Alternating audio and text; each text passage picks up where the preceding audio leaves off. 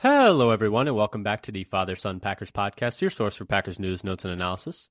My name is Tommy. I'm one of your hosts, and I'm joined, as always, by my co-host, my dad, Matt. Dad, how you doing? Doing all right. Saturday night here. We had a mostly relaxing day. Cooked real meal. Um, tomorrow we won't have to be sweating the Packer game because they stunk up the joint Thursday night. And we didn't have to sweat the Packer game Thursday night either because yes, that thing I was. guess there wasn't a, a whole lot of. Str- yeah, sort of just. I don't know. There was stress, but it was there was no nerves. I would say. I guess is the way I would no put nerves. it. Lots no of stress about the game. No nerves about the game. Yeah, that sucked. Yeah. Uh, we're going to go through all of it, though, here with you today. We're going to be a little bit of a therapy session. I'm sure I will get heated at some point. You will probably get less heated at some point. I was heated during the game. It is what it is. There are always going to be games like this. We're sorry we couldn't bring you our reaction to this game quite as promptly as usual. We had a couple of plans come up, but we still wanted to be here Real at life, least. real life, real life work intruded. I know, right? Isn't that the worst? But anyways, we are still going to be here to talk about this game, to talk through it. Therapy for both all of y'all and ourselves. Unfortunately, a lot to talk about in this game. It was a mess. Um, I guess we'll just get into it, Dad. I'll, I'll pitch a couple things. If you want to give us a follow at Father Son Packer on Twitter, we tweet out when our new episodes out are out, articles we find interesting, pieces of news, etc., etc., etc. Um, so there's that. And then if you want to subscribe to us on your podcast platform of choice, whether that's Spotify, Apple Podcasts, Google Podcasts, we even put all our episodes out on YouTube. If you want to subscribe to us there, we would really appreciate it. It would really help our numbers. But Dad, let's just get into it. I don't really. This game was bad. Um, so if you somehow missed the game, Packers lose 34 to 20, and it was not that close. This was a beatdown uh, from the Lions. The Packers showed some life in the second half, which I suppose you can commend them for. But at one point, the Lions were up 24 to three with 206 yards to the Packers' one yard per Rob Demovsky. Yeah. And I think at one point after that, after that, I texted uh, you and Eli that we were out um, gained 227 to negative one. It, it got even worse. So yeah. being down 24 3 is closer than it really was. Yes. Also, yes, because the three we got, we probably shouldn't have even gotten. I mean, was that was gifted. off of interception, was gifted, and then we went backwards like ten yards. So right. that was cool. and then beyond that, I mean, just didn't just didn't move the ball the entire first half until kind of the very end of the half, like a little bit of a, a pity drive. Came out pity drive with half, 30, 30 seconds left. Yeah, came out in the second half and did a few nice things that kind of, you know, you build for next week. Actually made it to like a 10 point game with like a small, tiny glimmer of hope near at the end, which was quickly dashed as the whole very, very iconic of how the whole game or emblematic, I guess, of how the whole game went, as the word I'm looking for. But yeah, this was bad. Uh, we're going to break it all down here for you, though, today. But let's start with the injury report. So that was tough. Um, Dad, I'm going to save the big one for the end, but I'll read these off real quick. Jaire did not end up playing with his back injury in this game. Uh, Luke Musgrave uh, got hit in the head during this game and entered concussion protocol and did not return to the game. Jon Runyan sprained his ankle, not a high ankle sprain though. Um, he was in a walking boot the next day, according to Rob Demovsky, um, but he didn't seem too concerned about it. But obviously, never want to see anyone in a walking boot. Uh, thankfully for the Packers, they don't play again until Monday Night Football of next week, so that's 11 days off, and they only have one game in the next 23 days. But, Dad, the big piece of injury news right before this game, because the game going poorly wasn't enough. Uh, Bakhtiari was moved to injured reserve, and the report from Ian Rapoport is that he is expected to miss the rest of 2023 and hopefully be ready for the start of 2024. He had knee surgery on Wednesday that was arthroscopic, and he was expected to have another surgery in the coming days. Uh, same knee. Or, or weeks, right? Uh, days or weeks, yeah. Essentially, there was a second surgery planned. Um, but yeah, same injury, same story. It sucks. Um, Injuries. bad. I mean, sorry, surgeries five and six or something like that for for the knee from that one injury. Yeah, and I think what I said, like the two surgeries um, in these couple weeks is supposed to get him hopefully full strength by 2024 was the first thing I heard. Yeah, and you know, it's very tough. I I'm not sure what the plan is for him going forward in terms of contract for next year. There was th- thoughts that this was already going to maybe be his last year with the Packers, so that's still on the table. Unfortunately, it, it feels kind of cruel to talk about that like under these circumstances, but unfortunately, Yeah. we have to. I mean- um, I don't really know that maybe they restructure and he makes less money because it's not like he would make any more money than that on the open market right now in free agency. It's just really tough. Um, and no, I just it won't I mean, Matt LaFleur essentially has like talked about this, that same injury just has not responded how they have expected it to Yeah. or wanted it to or anything like that, and it's it's And it- terrible. And it wasn't that many weeks ago he said he was feeling the best he had in a long time eh, during the preseason. You know, though Yeah. he didn't play the preseason games. And yeah, so in terms of next year, I think he's got like a $40 million cap hit, but $20 million of that is already paid. There's nothing you can do to change that. And so it's 20 million to have him on the team next year under his current contract. Um, so yeah, well, what you're saying is it's 40, 40 million to have him on the team, 20 million to not have him on the team. Right. So nothing, only half of that can be changed in any way. So when people are saying, well, you can't have a $40 million cap hit, you should just forget that number because it's really a 20 million thing that you're considering. Yeah, but you do need to. Can you yeah. get, can you, yeah. So the question you have to ask, and the team is asking themselves is, can we get better with that 20 million than having Bakhtiari? It's not really a $40 million question. It's a $20 million question. Yeah, but I think the question, the the follow up question is, would he be willing to take next less year? Because Right. Then it would be, yeah, then it would be less than 20 million that you would be tie, paying adding on extra, to the twenty. adding, yeah, exactly. adding on to the 20 that you cannot change. Yes, but it just sucks. Um, there's nothing really more to say there. Uh, we'll talk about the offensive line throughout this because I think that in many ways was the story of this game. But Dad, anything else you wanted to add on that injury report, or should we move on to the meat of the game breakdown? We should go on because yeah, it just it sucks so much for the whole Bakhtiari situation. Yeah, it sucks for everyone involved him, the team, everyone. But yeah, Dad, let's move on to our game breakdown. Um, well, let's start with our biggest moment of the game. Uh, we use this as a more analytical tool. We look at ESPN win probability percentage, uh, and then we look at essentially what swung the game, which play swung the game the most. And in this game, it was a tie between uh, third and five, nine minutes and four seconds in the first quarter. The 35 yard completion to Sam LaPorta with Rasul Douglas in coverage. Um, that took it from a 56% chance of Green Bay winning to a 53.2% chance of the Lions winning, 7.2% swing. Uh, at the time, the Packers were up 3 0. And then it was tied with the following play, actually, which was an Amon Ross St. Down, uh, Amon-Ra St. Brown touchdown. Say that three times fast. On the following play, which took that from a 53.2% chance of winning to a 60.4% chance of winning, which is also a 7.2% swing. And it was kind of all downhill for the Lions from there, Dad. Uh, Drew, you want to move Yeah. on to. Sorry, go ahead. Oh, I was gonna say I was just looking at those plays and realized that was and do I do I have it in notes? I it's kind of it was just a bad um, s- sequence for Rasul Yeah. because he was on both of those plays. Yeah, and we'll talk about that a little bit, Dad. But let's start talking about the different phases of the game for the Packers. Would you like to start with offense or defense? What are you feeling today? Because there's a lot of there's a lot of negative. There's there's maybe a little positive we can talk about in each one, but there's a lot of negative on both sides of the ball in this one. Where would you like to start? Man. Let's start with the Let's start with the defense. Shall we start with the defense? Okay. I think we should go good to bad so we end up ending on negative because I think that's more in line with the way we feel about the, this the game. flavor of this game should yes. is lingering already. Exactly. So let's start with maybe a couple of positives. And, you know, for this game, I think on defense, it was even harder to find.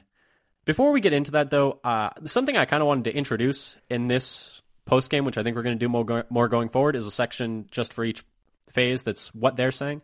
And it'll be a coach from the quote, uh, a quote from the coaches of the players. And in this one, LaFleur said, quote, we're going to have to do something different because it's insane to do the same things over and over again and expect a different result. And that was about the run defense.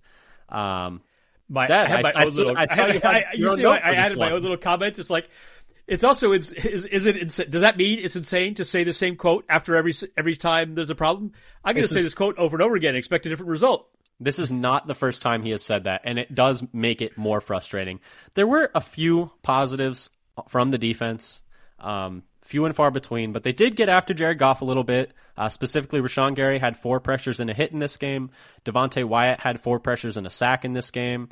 So they were getting pressure on Goff. It didn't end up mattering too much because the Lions just didn't have to throw much. Um, which we'll talk about later. Or when they did, it was like, thank you for throwing the ball, uh, is kind of how I felt about it. And then the other positive that I had was Quay Walker, besides the penalty on special teams in the end. But on defense, I thought he was flying around in this game. ESPN had him credited with 19 tackles, 10 of which were solo tackles. And PFF had him actually credited with seven stops, which is like any tackle that constitutes a loss based on success rate for the offense. So good game from Quay, good game from Wyatt, good game from Gary. Did you have any other positives here? Because I would love to move to the negatives. I had the exact. I had Quay. I had the exact same thing as my one of the two little things I could mention of that. You know, and he also only gave up six yards per reception into his coverage. His coverage was was I think second best on the team coverage grade, behind only Rudy Ford.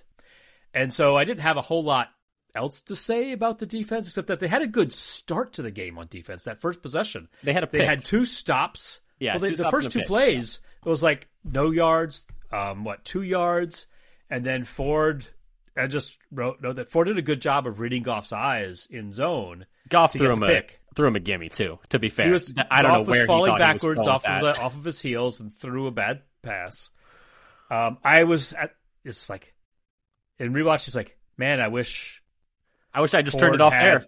I was, Well, I just was like, I oh, wish Ford him. had actually just put his shoulder down and tried to run as far as he could instead of out of bounds. Yeah, yeah, but you can't put that on him. I mean, No, Packers no. offense I mean, you're like, no, we got the ball. We're going to be safe with the ball. We're deep in territory. You don't do anything stupid. yeah, It makes sense. I mean, It's always in hindsight, but, but, yeah, but then they, but then they gained nothing. They gained, went backwards. yeah, They and then field goal. just all. So I didn't have. Was there anybody else who did something notable? Slaton had a couple nice stops yeah, in the run couple. game at the at the line of scrimmage. I gave him a little shout out there. When, in the part that I've rewatched, saw a couple good tackles at the line of scrimmage from Slaton. Um, yeah, and I, I think that's and- really and it was- it. There's it not more much, early. There's, Um, there's really not much there positive for the Packers defense in this one. I think we can move to the negative. I think we can safely move on to the downsides from the defense. It was a lot, Dad. I'll. Do you mind if I start us off?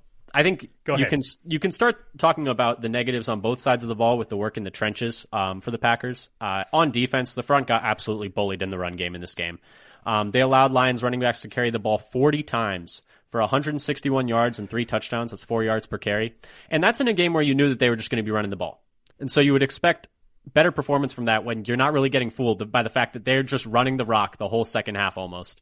Um, they allowed a rush success rate of 47.6%, which would be fifth worst in the league if that was for a whole season, and an EPA per rush of 0.3 0.134, which would be last in the league for a season. That's per RBSDM.com.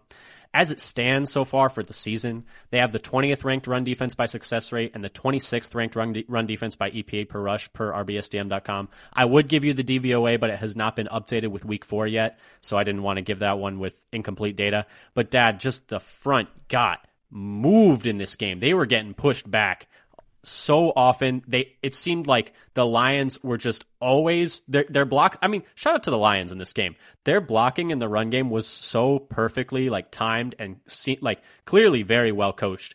But yeah the packers front just got killed in this one. And i don't even know if it was sometimes they weren't put in advantageous situations in terms of how many they had up front but it was bad. And that's my first big negative. I think we could talk about that for 45 minutes. Is there anything you want to add on there? Is there another negative you want to explore and maybe in relation to that Well, yeah. So I had just a comment as I can't stop the run even when everyone knows it's coming. Um, they had uh, talking about EPA per play. So in the, their first half, let's talk about the first half. Their EPA per play on defense would be second worst in the season for the year, um, ahead of only Denver, who gave up seventy points last week. So So that's you mean the only for thing a, that's you mean for a singular week or like for a singular game? no, I, I've got some other things on singular game, Okay. but it's just if, if that was their EPA per play for the season, they'd be second last in the league. That's better than I Uh, would have thought. I would have thought dead last by like five outlier, like f- five more standard. Well, you have to give up out. 70 points in a game out of only three games to be worse. Fair, fair. It was it was Um, bad though. It was kind of trending in that direction early. I was like, Oh, are we going to get seventy actually, there's- on us? There is a little bit more. So the Packers' run defense EPA per play for that first half is more than twice as bad as Denver's season long last place. And they just gave up I don't know how many hundred they got just smoked last week by Achane and Raheem and Mostert. Mostert. Yeah, and we know what it's like to be smoked by Raheem Mostert. But yeah, and, Speaking and I think of which, that, like I felt this is the worst game the Packers have played, and the worst they've looked, and the wor- most outclassed they've been on the field since that 2019 Mostert game. Yeah, they were just out physicaled, out coached, out everything, especially in that first half. And the fact that those first half stats are so bad, and then the stats by the end of the game are also so bad, but maybe not quite as bad is like, okay, like both the offense and defense kind of picked it up a little bit in the second half, but it's just too little too late. And for the most part, it was like once the Lions like kind of they they kind of kicked it back into gear in the fourth quarter a little bit, and the Packers they just couldn't hang with them physically up front at all the no, whole game. They, they were just getting up. bullied, both sides of the football, yeah. the whole game. Yeah, and I have other negatives. I mean, the other one I have is they got completely out game planned. Um, this is something that they talked about after the game. Apparently, Rasul Douglas and Jared Goff had a conversation. So this is on that first touchdown uh, to Amon-Ra St. Brown, which was a double move. Um, essentially, apparently Rasul knew that the Lions like to run this certain play in the red zone where they would hit Amon-Ra St. Brown like on that quick that quick stop route. Um, and he knew that they like to run that, and he was going to jump it. But Turns out, Rasul had actually already jumped that route last year. And so the Lions knew that he knew that they like to run that. And so they drew up that play specifically to bait him to bite and have Amon Ra go for an open touchdown. And so it's just Wide more open. just you're just I know getting, that you know that I know that you I know, know. exactly. But it, that's what it was. But so they were out coached, they were out game planned, out physical, they looked slower. I, it was they looked smaller it was it was everything. It was everything out there. And I have other questions, things that made me think. But Dad, did you have some more negatives you wanted to tack on? Like, let's just get it all out. Let's let's let it vent. Yeah, yeah. So I have a little bit more. Like we had brought up LaPorta as somebody to worry about, and he got not not, a huge number of yards, fifty six yards, but his season high in seven point eight yards after catch per reception.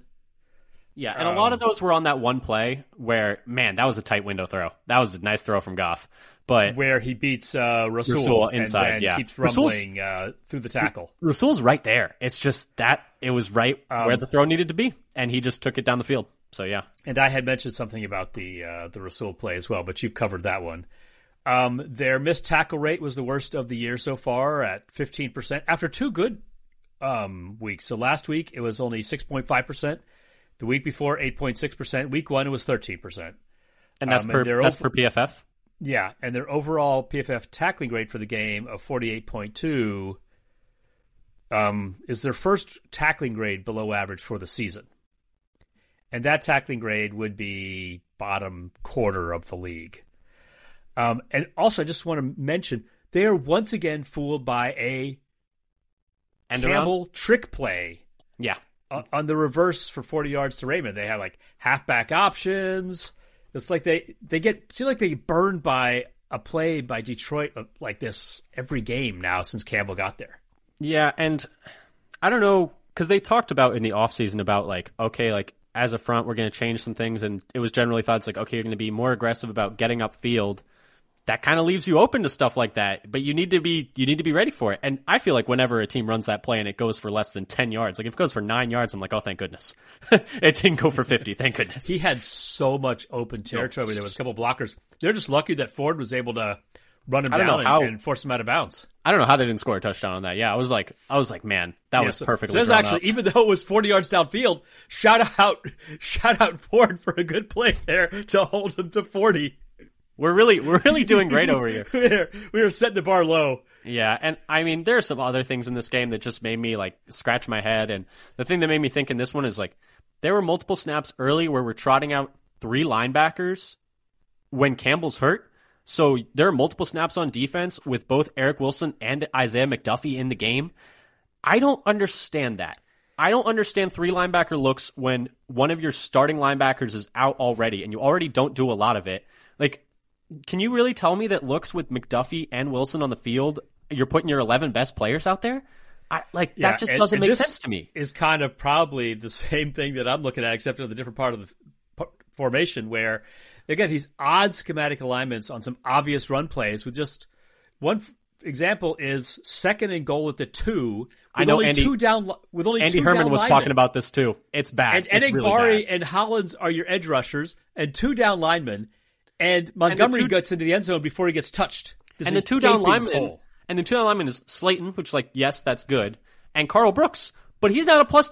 he's not a plus run defender. He's not a run defender. He's what did you think rusher. they were going to do? Like I understand. And- and I'm- I wanna look under- more I understand. I just want to say I understand. They're in eleven personnel. You feel like you need to like, but you know they're going to run the ball as You soon know as what you it go to nickel.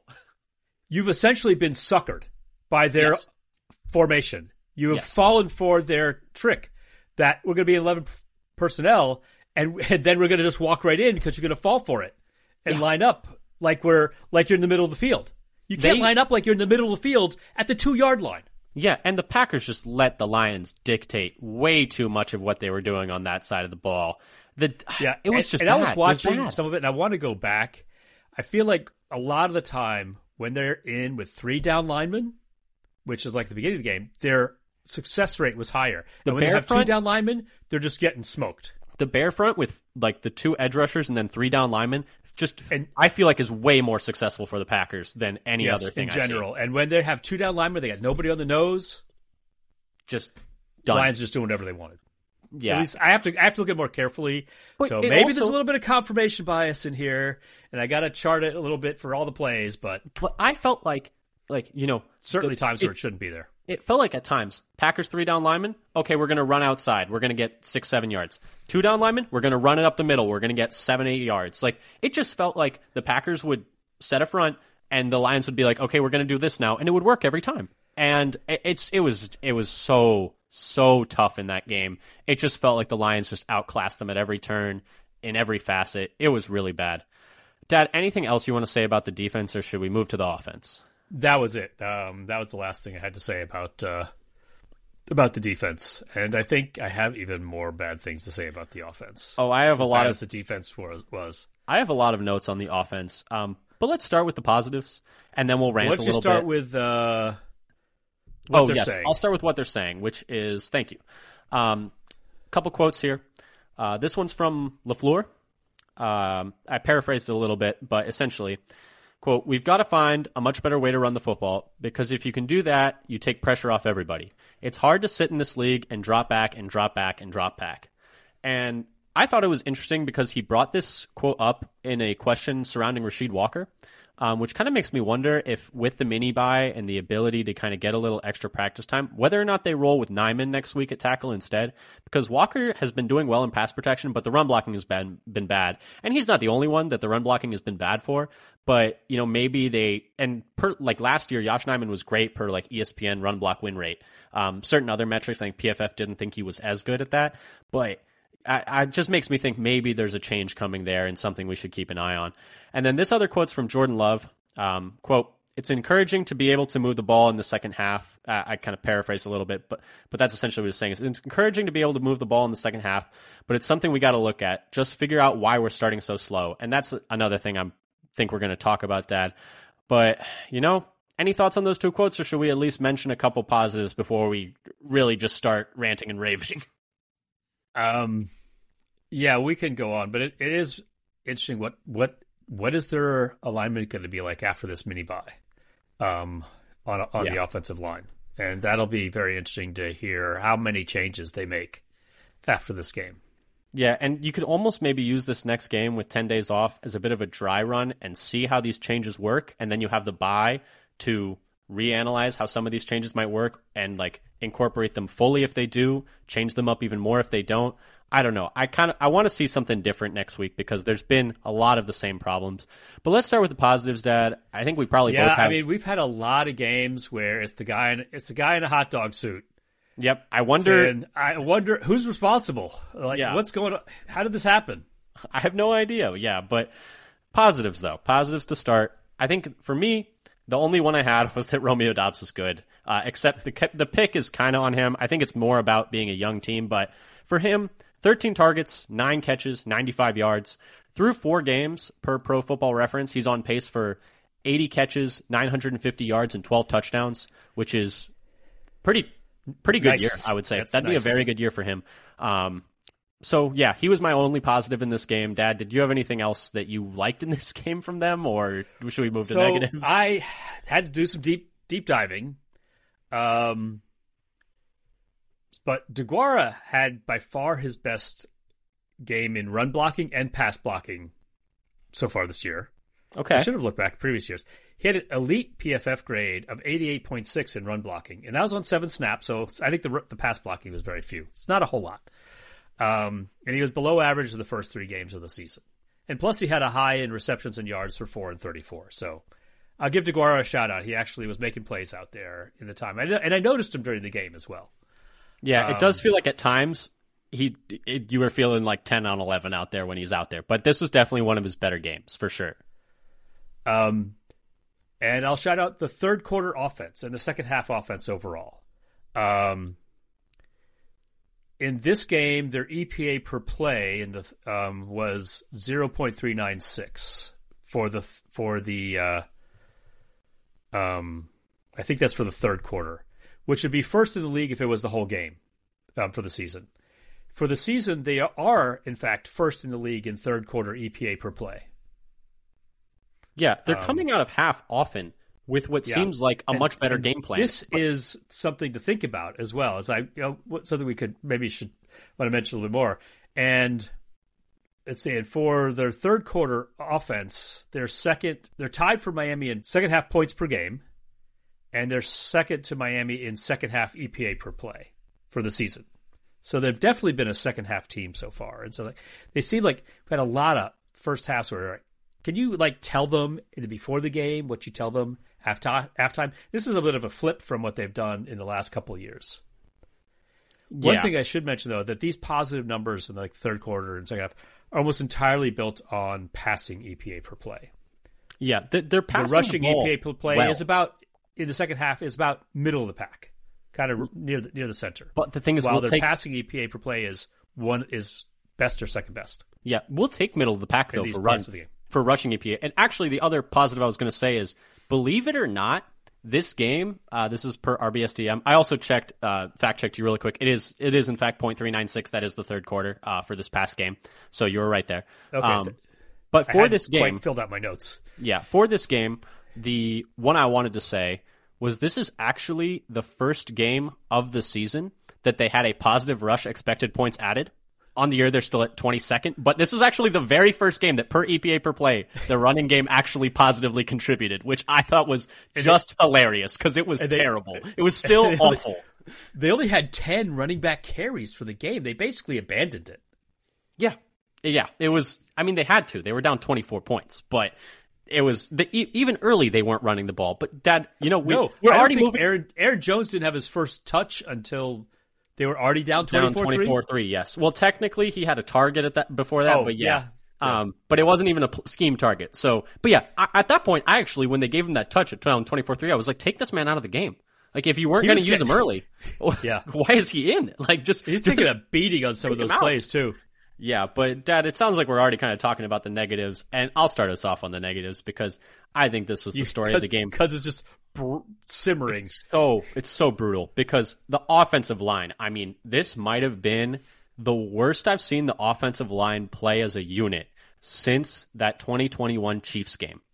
I think this is the worst I've seen the offensive line play as a whole entire unit. And I know Bakhtiari's not playing.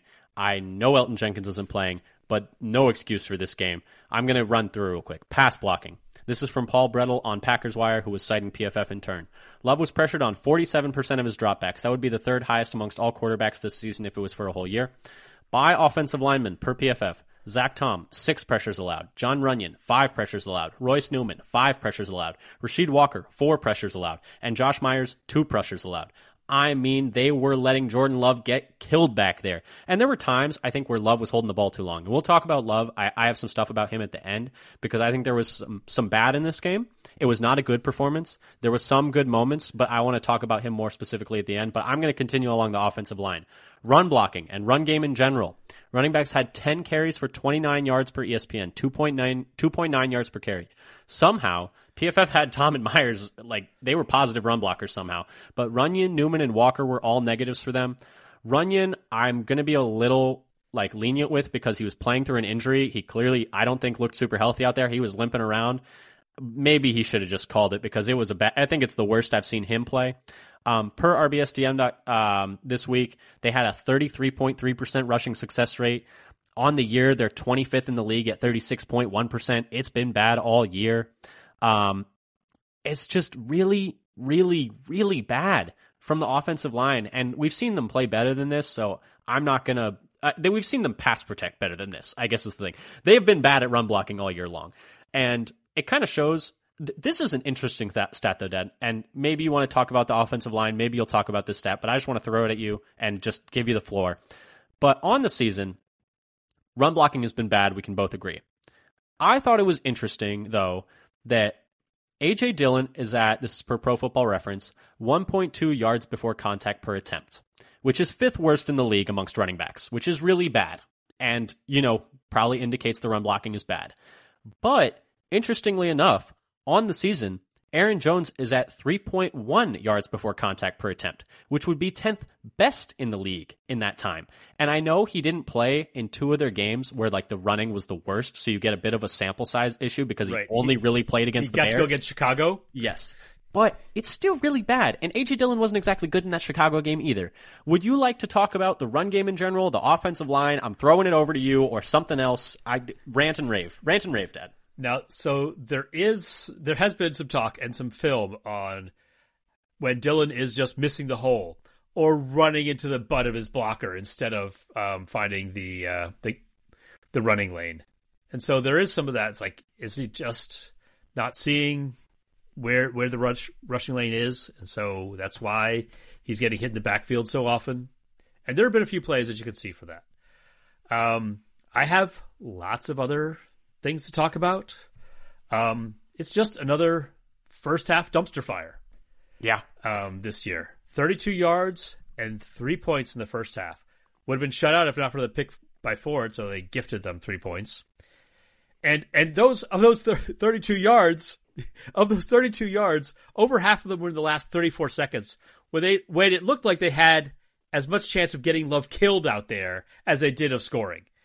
It's like I'm like, please just kneel on it. He almost he, he got rocked he got one crunched. time. He got his, his almost his almost had his leg pinned under the defender one time when he was getting sacked. I was a little worried he was going to get a bad um, leg injury on that one. Yeah, there are bad um, offensive lineman performances, and then there are bad offensive line performances that are going to get players hurt. And it was the second one in this game. It was yeah. really bad, especially through the first half. They improved so, a little in the second yeah, half. So the first half, here's a, here's a, here are a couple of stats.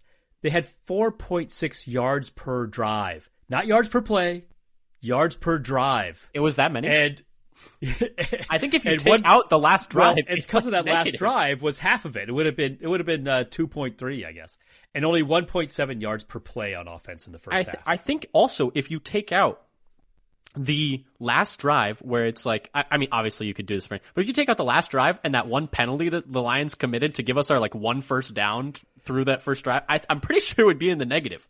Like i really do think we would have been in the negative yards per drive at that point if you yeah. took out those two things. So in the first half they were outscored 27 to 3 and outgained 258 to 32 it was um, a beatdown. It was really, really bad. Like I, I think I, we've for, almost undersold how bad this game was for the season. So that's that's just what you know. This, so this game before the season, in first half scoring, they are 28th in the league. Did you know, you know the teams that are behind them? The Bengals, the Bears, the Jets, and the Giants. And did you know that through their last three games, they've only scored three points in the first quarter of the last three games? Yeah, that makes sense. It's, it's bad. Oh, here's the they have not yet scored at home in the second quarter of a game for the season. It's only two opportunities. It's only That's two okay. games. That's okay. But I guess. they are for the season. They are the, also they scored, didn't they score in the second? No, they didn't. That's right. They got sacked again. That's right. They did not. So they are twenty eighth in the league in second quarter scoring at three point three points per game for the season, and that's again the head of the Bears, the Ravens, the Raiders, and the Giants. Giants are dead last in both of those. Yeah, I um, mean, I have I have a whole rundown of the first halves too. Um, unless you wanted to add anything there, I mean, only up 10-6 after the Bears week one, 10-9 Falcons week two, down seventeen nothing after the Saints in week three, down twenty seven to three after the Lions in week four. They've scored uh, 23 first half points over the first four games. So it's like it's it's bad. You're like a 10 point per game offense in the first half of games. It's the the slow starts are killing them. And the team knows this. Jordan Love was talking about this. It's they're putting themselves in these horrible holes which just makes the offense and I think it almost like is like a you can almost see a juxtaposition. It's like they're starting game slow and they're starting series slow. They are bad in the first halves and they're bad on first and second downs. So I don't really yeah. know. And I think it's mostly because they can't run the ball. And so in the second half, when they're down, they're only allowed to pass, and they're actually doing a little something, kind of. I, I that's my yeah. that's my so, thought right so, now. It's just because so, the run game is tanking everything early in the game. But they're also not running the football enough. But people are complaining about them not running the football enough. But then when they do run the football, they're running for a yard of carry. So it's like it's this horrible twirling cycle where it's like you don't run the ball, you're you're going pass, pass, pass to start the game. You take a sack. You only kick a field goal when you have great field position. People complain you're not running the ball. You try to run the ball. You run for two yards. You run for one yards. It's third and seven. You don't convert. Like it's nothing is working on early downs right now for the Packers, even when they are trying to pass on early downs. And the passing's been better than the running, but the running is uh, the running's tanking them right now. They can't run a real offense without a run game. Yeah, and so I also looked at so I went over some of the EPA per per play numbers for the defense. The offense is even worse. Um, their EPA per play on offense for this game, which was like negative 0.216, that's more like a number you'd want on defense, um, would be second to last in the year, only ahead of the Jets. Um, their first half EPA per play is, is, even worse. That was the whole game. First half, their, their EPA per play is negative 0.814. It's the worst first half per um, per for EPA per play in the whole league so far. Only the Jets' second half in week two is worse. And, and you do the, not want to be compared to a Zach Wilson Jets offense. For the love yeah. of God, you don't want to be in and, that. And, and he's only been worse than that once so far this year. Yeah. It was really bad. They got dominated up front. They didn't have an answer for Alim McNeill. They made Isaiah Buggs look like the next coming of of Warren Sapp. They Aidan Hutchinson looked unblockable. They couldn't pick up a stunt to save their lives. It was horrible. It was so bad. I mean, I think and I was joking with some friends, but I, I think this might be true. I think you could probably count on two hands, like with your fingers, the number of steps backward that any defensive lineman for the Lions took on the entire night. I don't think they took more than 10 steps backwards the whole night. I'm I'm oh, not kidding. I'm not kidding at all. That they're playing the entire our entire offense is being played in our backfield. Yeah. They're not moving the line of scrimmage. We have no people movers on the line without Elgton out there. We can no. and we're we got decent size on the line too, but we just don't move anyone.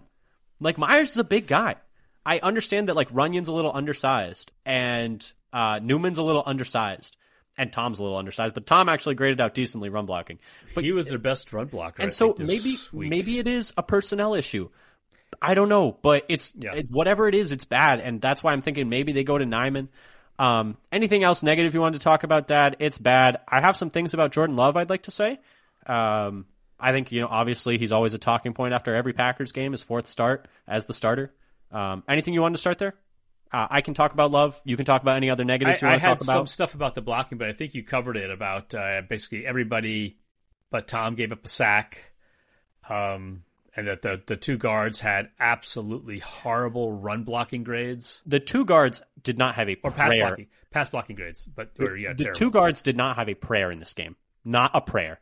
And I'm giving Runyan some lenience because he was playing through an injury, but I don't know what you do at left guard. I don't know what you do because there's no other option. Because I don't think Sean, Sean Rhyan, Rhyan, is it. I don't think so. I'm going to tell you now. I don't think so either, I don't think so. As, as I've be... heard some people say, we know at least at least we don't know yet that Rhyan is terrible. Yeah, but we don't. Newman's played one good game and one bad game. I guess is what I would say. So it's like, but the bad game was really bad. Um, but Jordan Love, uh, I have a couple things I want to say. So I went and watched uh, JT O'Sullivan's The Quarterback School. He does really awesome breakdowns on YouTube. We've retweeted it. Um, play breakdowns of you know quarterbacks play throughout the game, and it was not a good game. It was not a good game from Love. Um, specifically, there were two really bad turndowns on slants to Doubs in the second half or in the first half. Um, he's open. Uh, you got to hit that guy. Um, they probably would have each gotten about eight yards. Uh, the situation didn't dict- didn't dictate that they needed to go for more. He was the first read on both plays, and he was open. And Love needs to throw the ball there. Um, however, there are going to be bad plays in a first season start, uh, in your fourth start as the starter. And I think forest for the trees wise, yes, those plays are bad. Yeah, you can't have those. But I think overall, if you told me through four games that Love would be that the Packers would be two and two, Love would have some really awesome moments, and then some some moments there where he's not ripping the ball. I think th- that those are generally where you're not throwing to open receivers. Those are the worst kind of mistakes you can have, and you need to clean those up. But I'm not going to lose the forest for the trees. Like, yes, he's going to have bad plays. He had some decent plays in this one too. Um, the second half, I thought he had like, and JT O'Sullivan did as well, had some really high level throws. And there were multiple ones where defender in his lap, unblocked. Like there's one Aidan Hutchinson, the fourth down that he throws to Doubs in the middle of the field near the goal line, with Aidan Hutchinson screaming in his lap, unblocked. That's a super high level throw that he's making off platform. The deep throw that he made to Reed, and yes, the clock was running out, but whatever. The play was still ran, and the Lions were still playing defense. That's a great throw. That's an amazing throw. The throw down the left sideline to Toure, that's a great throw. So there were still there were as many good plays in this game as there were bad plays from Love, in my opinion, and needs to clean the bad plays up. But and it wasn't a good performance. I'm not trying to tell you it was, but there were still at least some good moments in a game where he bounced back a bit in the second half, which I think I'm obviously taking a bit of a positive spin zone here, but you would at least like to see that. And for the year so far, per RS, uh, RBSDM.com, um, he's eighth in EPA per dropback still, but he is only 22nd in dropback success rate, um, which leads me to believe that we're currently surviving a bit on big plays, which kind of watching the game and looking at his completion percentage kind of, you know, would back that up. And I think the big thing for him is he needs to work on handling pressure a little more consistently. Um, per PFF, he is the 26th graded quarterback when facing pressure. Um, it's not something to super panic about yet, in my opinion. I mean, for instance, CJ Stroud's looked really promising and he's 30th. Um, but it is something he needs to work on. Uh, I think there were moments in this game where he threw well in terms of having a guy in his lap. He's making strong throws. I think sometimes he needs to just know where the check down is a little sooner, it feels like. Um, Matt LaFleur took uh, responsibility on himself for the kind of the one where he threw essentially a backwards ball to Doubs that lost them 11 yards and tanked a drive. Uh, Matt oh, LaFleur yeah, said that, base, that turned into a fumble as it bounces out of bounds. Yeah, Matt LaFleur yeah. said that one was on him. Um, just something to note, which, you know, you could take the cynical view and say, of course, he's going to say that's on him. Fair enough. But, you know, Jordan Love in this game, uh, not a good game, but some decent moments, and I thought he was better in the second half than the first.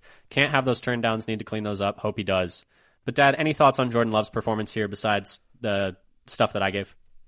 Yeah, I mean, I guess you mentioned I'd have to look at this a little bit more carefully, but we had this. I brought up this notion of them running at a little faster pace and trying to keep the uh, um, sort of like a no huddle or hurry up almost. And it seemed like when they're playing at a faster pace in the second half, they were more successful, at least for a while, than whatever they were doing in the first half. It's interesting because we talked about it in the preview. They're actually a slow team, like in neutral pace. Like they're like 25th, 26th. And then when you watch them like turn the pace up and have success, you wonder why they're playing that slowly. Yeah, and, and that's been at least the eye test. And I, I should, we'd have to like actually go through and chart the plays, like how success rate versus number of seconds left on the on the play clock. Though you could actually do a no huddle offense and still snap the ball late. You just yeah. never you just keep the other you just keep the defense from being able to make any substitutions. Something that you could also do. Um, and I haven't gone into that much granularity on on the games to see what the success rate is for those two types of plays versus running their standard. Let's take 15 minutes to uh, call out every word of the play name and then uh, get to the line of scrimmage. Yeah, it seems to be what we've done a lot of. And then the other thing that I kind of wanted to mention is about like the run game was so little of a threat. Like 10 running back carries for 2.9 yards per carry. You mentioned that. It didn't even help the play action. You usually say, like, you don't have to run the ball well for play action to be effective. Well, we saw the Detroit linebackers yes. having to bite so little on the running play that they were back, they backed up and deflected. Yeah, um, we the, we mentioned for, for, for, an interception. We mentioned that the second interception, uh, I think general consensus is that while Love is in the pocket there, Doubs can't go off script. He needs to just run the route, and if he had, it would have been yeah. Dobbs Doubs. It looks like he bails his route too early. Wow, yeah, which Love is, that's in the a middle young team. motion. That's a young team moment, and that's fine. But like, And those are the yeah, kind and of the mistakes we you might Expected. have yeah, we've expected, expected coming into the year, and I think it is important to maintain that perspective that we are two and two. This team is up and down, like we thought they would be, and we thought they were going to be up and down without this litany of injuries, and they're up and down with them, of course, to an even greater magnitude. But yeah, they can't run the ball, and I know in the in the aggregate you don't need to run the ball to be successful in play action, but at the same time, it's a game of inches, and if the Lions linebacker, I always forget his name, Anzalone, takes Yes. even a half a step further, he's not going to be able to tip that ball, and it may be, and it's it might not be a completion, but it's not a pick, and so the run game is just tanking everything. And the other thing that made me think in the run game that I kind of added onto your point is I'm a little confused as to why they signed. Oh, the other thing we forgot to mention in our news is that they signed Christian Welch to the active roster. Um, I'm a little confused as to why they did not sign Patrick Taylor to the active roster. And, you know, I don't think it would have saved the running game. There was no saving this running game in this game. But they seemed to like him at the end of the Saints game, and the offense worked better with him in. And so I wonder if that's an adjustment that they make going into the next game as well.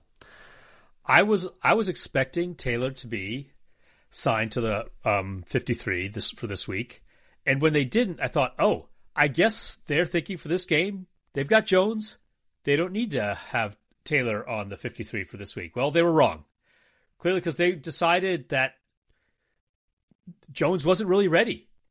They Yeah. they barely they didn't give him the ball early. He barely touched the ball. He I don't was understand- involved. I don't And so that's understand the part that it really makes no sense with with Taylor. I don't understand if you're not giving Jones the ball early because you. What are you saving him for? And then why are you giving the ball when you have like almost no chance of winning? Like at that point, just rest him another week because the odds of you coming back, like obviously never say die, but I, I, it's not worth the risk Let's with a guy with a the- hamstring injury. He didn't get a touch until they were down twenty-four to three. I And gotta at say, that point, at it's that like- point, it's like a ninety-four percent chance of Detroit winning. Yeah, and so at that point, just don't. It's not worth the risk. But yeah, so that's kind of what we had for the offense. Uh, they were a little better in the second half. There were some decent moments, but too little, too late. And once again, starting slow kind of doomed them against a team that would just look better than them on the game. Dad, I have a special teams rant. Are you ready for it? I see many lines of of text here for under special teams. I only have a little bit. Um, Yeah. So Um, then I can I can I, s- and, and more that uh, Carlson's been looking like the the part so far. He hasn't missed a kick. Made Knock him all this wood. week. Um, he he he booted a fifty yarder again that went into the net. Would have been good from what sixty something, and yet they decided he couldn't kick from fifty six a couple weeks ago. That's Indoors. going to bug me. Yeah, Indoors. it's going to bug gonna me all year. Yeah. Uh, I'm here for my special teams rant. But first, I'm going to start with what they're saying, which is LaFleur. Quote, I'm not going to sit here and blame Quay. Obviously, we got to do a better job of educating our players. And then he, he did say, and that's on me. But I think the subtext was at That's Bisaccia. Bisaccia. because so Quay Walker Who's supposed makes- to, yes, who's supposed to be educating these players? yeah. And and LaFleur said that's on me. I I think the subtext is like that's on me to tell the coaches to do a better job because let's remember so Quay Walker gets that penalty if you didn't know you're not allowed to I didn't know this but you're not allowed to run and jump over the line from further than a yard out. You need to be just a yard away. So that's a penalty. And that essentially slammed the very tiny opening they had to maybe maybe come back and have a miracle comeback. I don't Yeah, put it on changed Quay it from a, a two score lead to a three score lead by And getting took an extra- on that. and took an Two extra two and a the clock. minutes off the clock. I don't entirely blame Quay because uh, that's on the coaches for not teaching that to me. So I'm going to preface all of this by reminding you that Rich Bisaccia is the highest paid special teams coordinator in the league, and he was promoted this offseason to assistant head coach.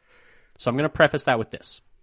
The Packers in this game, per PFF, had four more special teams penalties this week, including the one we already talked about with Quay that was a high leverage moment.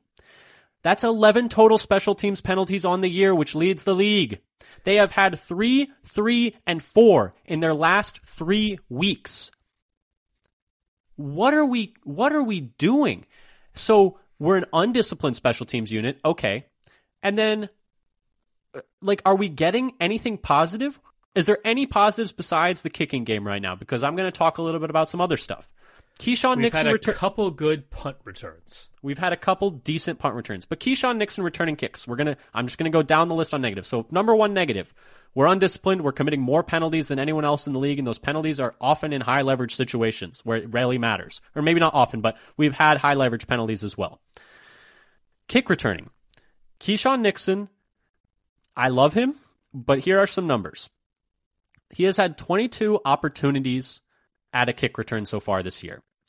12 touchbacks and 10 returns. Nine of those 10 returns were from the end zone. One of those 10 returns resulted in a better starting field position than a touchback. So, and that was because of a penalty on the on the other opposing special teams. If it was just by returns, they would have none. They have an average starting field position of about the 20 yard line, which is not horrible. And if you got rid of penalties, it would be about the 22 yard line. So that's not horrible. But the fact that essentially, I understand he's gambling, but at the same time, we're not getting anything in the return game. So that's another negative. Next, while I feel like Whelan is doing a good job, and he's certainly doing a good job as a holder with like the kick unit, again, knock on wood, is doing very well right now. But Whelan as a punter is 17th in the league, and this is per pro football reference, is 17th in the league in yards per punt, 32nd in the league in net yards per punt, sixth in touchback percentage, which is a number you do not want to be high in. That's the percentage of your kicks that are going for touchbacks. You want to be pinning people there. And 29th in inside the 20 percentage. So he's not right now he's not a good directional punter in terms of pinning people. He's not getting good distance on punts, and they're allowing a ton of return yards on punts. So the kick return game is bad. The punt coverage and punting game is bad. They're committing lots of penalties, and they're paying an exorbitant price for this porous special teams. So I ask again, I don't know what you do if you're the Packers. It has been a decade, I think, of bad special teams among over over the course of four different coaches. I'm I'm at my wits end, Dad. I don't really know what to say. Do you have any comment on any of these? Like I I feel like I'm taking crazy pills. I don't know what you do. It's so bad. I don't know how they keep making all these penalties. And these penalties are from guys. I think Dallin Leavitt has three. All Dallin Leavitt is here to do is play special teams and not make mistakes. And We they've also so given up a pe- punt we- return touchdown. They can't. They can't do anything. Like the, it's terrible. We have so many players that seem to be here just for special teams, and that Bisaccia picked specifically. there was a modest improvement last year in special teams than the year before. It's just This it's bad. It's not good. I, I think they're like bottom five this year per PFF special teams grade. I think they were average last year. They um, got up to oh, average. Oh, no, they're they're. Uh, you have to get to bottom six before you reach them. Oh. Not bottom five. Look at us. Look at us go. And I But that's by PFF. yeah, and we're paying the most. So very fun times. Dad, anything else you want to say about the special teams? I'm So I'm excited to be done year? Talking about this. last they were like 17th, I think, if I remember correctly. Like somewhere in that that 14 to the 13 to 18 range. I think they were like right dead middle of the pack. Um, but yeah, it's it's been bad. It's been bad in every phase at times. And here's the thing: while you do that, I'm going to just say a couple of things. I think it's important to keep perspective on this season. We went into this season knowing this was a young team that was going to make mistakes, that was going to occasionally have bad games. Does it suck when those bad games are on prime time? Yes. It sucks even more. Those are the extra extra hurt ones when everyone's watching. But if you told me through 4 weeks they were going to be 2 and 2, they were going to have a nice comeback win, a game they kind of blew, a game they got blown out, and a game they blew someone else out, I'd be like, yeah, that sounds about what I expected, that they were going to be a little all over the place. Add into the fact that they're dealing with a metric ton of injuries. Now, I know every team in the league is, but they're dealing with a lot of injuries to key players. I think we should also keep perspective and keep the perspective we had in the offseason that, you know, this year is in many ways like a see what you have for moving forward year. And I that's that's all I wanted to tack on to the end just to help myself more than anyone keep perspective on this games like this. And you hope there aren't any more games like this, but going forward with years and years of fandom of experience and years and years of fandom going forward, I'm sure there will be. And I just gotta gotta keep my cool. Gotta keep my cool. Dad, did you have anything you wanted to add about the Packers special teams last year before we talk about our player of the game Okay, and wrap yeah. this up? So looking through the numbers quick while we, you, uh, you were going on, last year by PFF they were still only 26th. oh. in spe- in special I, teams. Uh, there and was some other metric that had them two like years ago. The they were thirty first. However, if you use DVOA instead of PFF, last year they were seventeenth uh, in PFF. So they improved from thirty second, dead last in twenty twenty one, to seventeenth in special team DVOA, and now I think they are. DVOA hasn't. In, DVOA hasn't 20, been updated for week four yet. Is one. It thing. may only be through three weeks. It's, but it's yeah, only so through three weeks. Yeah. Twenty seventh by both DVOA and PFF in special teams. It's not great. So, I'm hoping that we're just looking at a little small sample size, and special teams is going to get better. It's to me, uh, the, I could I could excuse the rest of it, but the penalties are just driving me crazy. They're driving me crazy. You're leading the league in special teams penalties, and you're paying your special teams coordinator the most amount of money, and he's assistant head coach. And his big thing is he's supposed to be like the like leader of men trope. But anyway, Dad, player of the game. Let's move on to it. Let's get let's get this game behind us. Who was your player of the game for the Packers? I know it was probably hard to pick. yeah, so I'm with Romeo Doubs. You know, you talked about what kind of game he had. I there aren't a lot to choose from here. So no. Doubs, he had nine catches for 95 yards. That's a good game. Yeah, it's a solid game. Uh, for me, I had Rashan Gary. Like we said, four pressures and uh, I believe a hit in this game. Uh, I felt like he was showing passion. Baseball was it a single? Know, right? It's probably just a probably just a single. Probably just a single, but I thought he showed passion throughout the game. Like he was playing hard the whole game, and I know that should be the bare minimum. But the fact that he had a good game and he was playing hard the whole game was enough for me to give him player of the game. Like you said, not a whole lot to pick from. But anyway, I th- I think when he's able to play a full when they got him comfortable for a full number of snaps is I think we'll have an improvement.